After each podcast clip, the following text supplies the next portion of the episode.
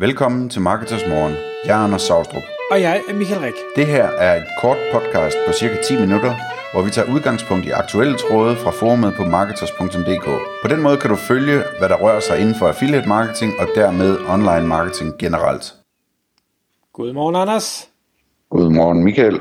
Så er det blevet tid til Marketers Morgen podcast, og i dag der skal vi tale om et emne, som handler om, hvorvidt man let kan teste affiliate som en indtjeningskanal.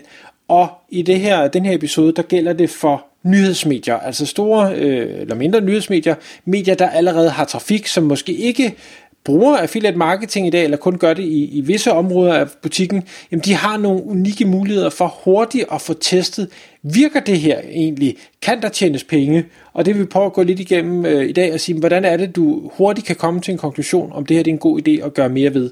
Og Anders, det har du jo masser af erfaring med, fordi du snakker med rigtig mange medier i, i dagligdagen, så øh, hvordan griber man det an? Ja, lad mig starte med at sige, øh, det her det er sådan en slags opfølgning på et øh, andet kort podcast, vi lavede, som er nummer 392 i vores serie, og det hed fire nye indtjeningskanaler øh, til danske medier, hvis man skulle have lyst til at google det.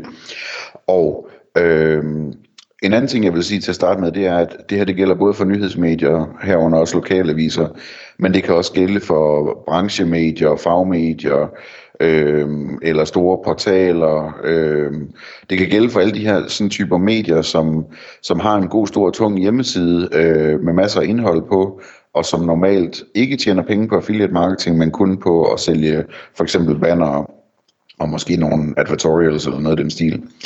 Øhm, og hvordan man, øh, altså hvad den her hurtige test så handler om, det er sådan set, at øh, jeg ved af erfaring, at, at øh, de her medier, de vil gerne se, øh, de vil gerne have syn for sagen på, at der er penge at tjene på det, før de går i gang med et større projekt, og jeg skal nok komme tilbage til, hvad et større projekt kunne være, men hvordan får man ligesom testet og bevist, at der er penge i affiliate marketing lynhurtigt?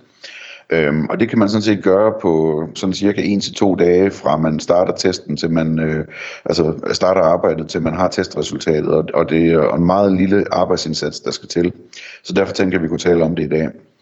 Øhm, det det handler om når man skal teste det hurtigt, det er at øh, man egentlig tager eksisterende artikler som man har liggende på sit medie og så finder man ud af om der er nogle af dem der allerede ranker på øh, interessante søgeord i Google Øhm, og det kan man selvfølgelig gøre på mange måder. Det kan man bruge et øh, SEO-værktøj til, så som Ahrefs, men når man nu alligevel har sit eget medie, så kan man også bare kigge i, øh, i, i sine tal fra øh, hvad hedder det, øh, Webmaster Console, for eksempel fra Google, og se, hvad man, hvad man ranker på. Og der, der, der øh, tager man simpelthen de her øh, artikler, som ranker på noget interessant, øh, og så prøver man at sætte affiliate links i dem, og så kan man i løbet af ganske kort tid, alt efter hvor meget trafik der er, øh, se om, om der er penge at tjene på det, eller ikke er penge at tjene på det. Øhm, det typiske billede, når sådan nogle øh, nyhedsmedier for eksempel kigger på, hvad de ranker på, det er, at de ranker på sådan nogle ting, som der ikke rigtig er penge i, øh, altså i langt de fleste tilfælde. Rigtig mange af de søger, som man ranker på, jamen det er sådan noget med en eller anden nyhedsbegivenhed eller noget andet, som ikke er et ord, folk søger på, når de, øh, de prøver at købe noget. Så man skal tit løbe en hel del af sine rankings igennem, før man finder noget, hvor man tænker, hov, jeg ranker på det her produktnavn, eller det her, det her kategorinavn, som folk vil søge på, når, når de skal købe det her. Og det er den slags søgeord, man skal, øh, man skal have fundet, sådan så, man, øh, sådan så man kan arbejde med de artikler, der ranker på de søgeord. Alle de andre artikler, de kan sådan set være lige meget i forhold til den her test. Øh, når man så har fundet dem, øh, hvad gør man så? Jamen, der, der er flere ting, der skal være på plads. Man kan sige, man skal have sat nogle affiliate links ind i de her øh, artikler, og det, og det gør man ved at øh, finde passende annoncører. Det kan man gøre øh, aller lettest ved at finde annoncøren i et affiliate-netværk, for eksempel hos Partners, hvor jeg arbejder.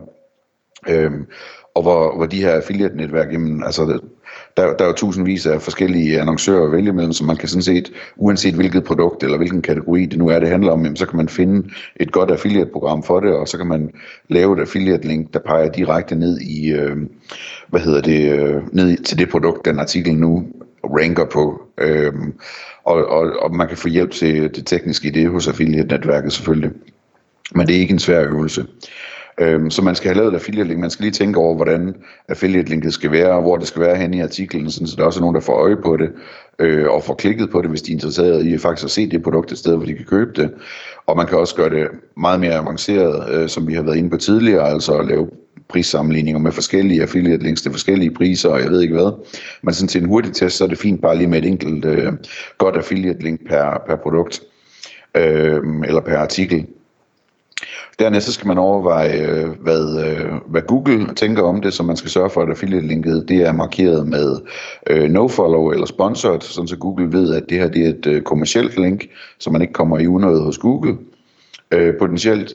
Og så skal man sørge for at ikke komme i unødet hos øh, forbrugerombudsmanden, det vil sige, at man typisk, når man tager sådan en artikel, og tester den, så vil man konvertere den fra at være en standard nyhedsartikel til at være en advertorial eller en native artikel så, sådan ligesom bliver pakket ind i, at det her det er annoncørindhold.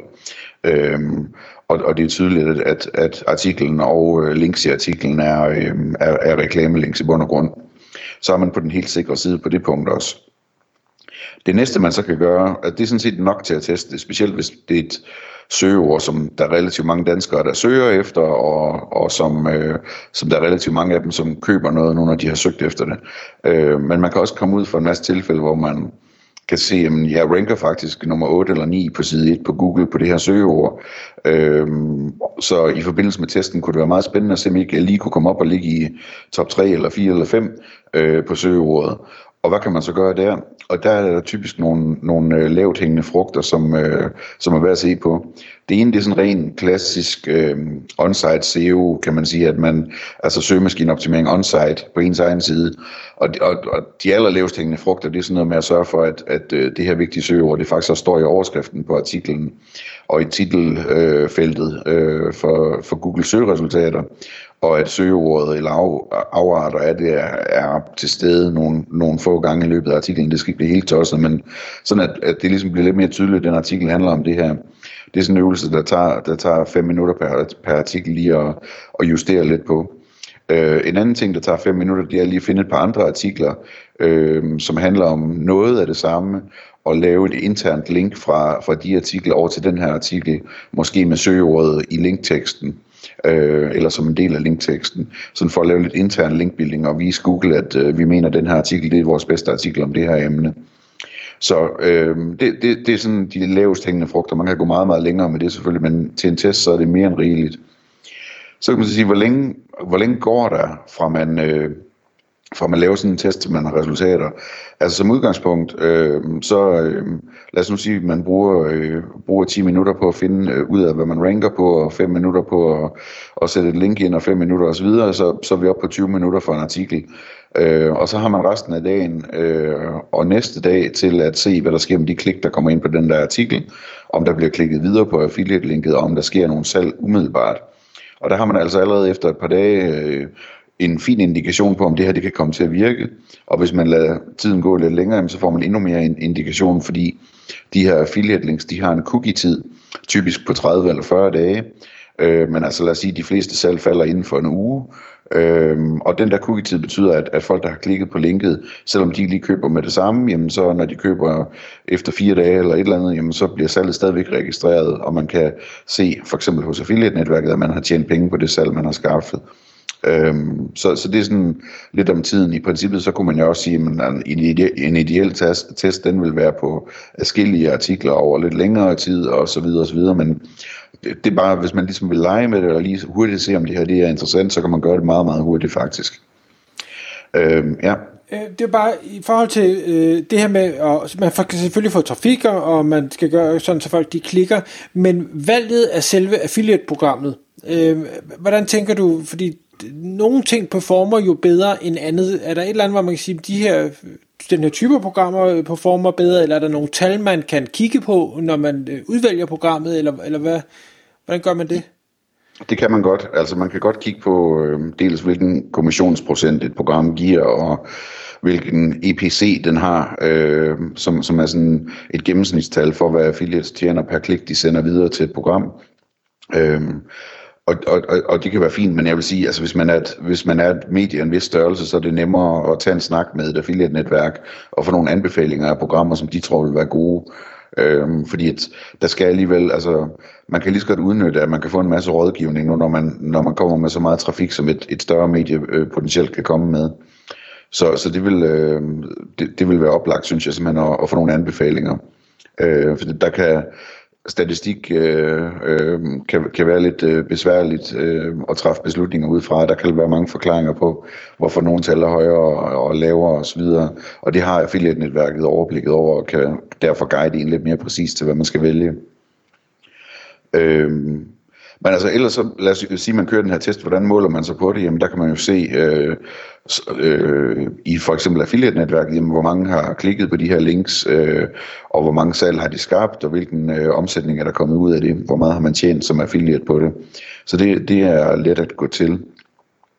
Øhm, vi kan lige runde af med at sige, hvad, hvad gør man så næste step, hvis det her det virker godt? Jamen det, er, altså, det første næste step, det er selvfølgelig at overveje at rulle det ud på flere artikler, og måske finde nogle artikler, som ligger på side 2 på Google, på nogle relevante søgeord, og prøve at optimere dem en lille smule, som vi har talt om, øhm, og, og udvide det sådan på den måde, så man bare holder det inden for eksisterende indhold.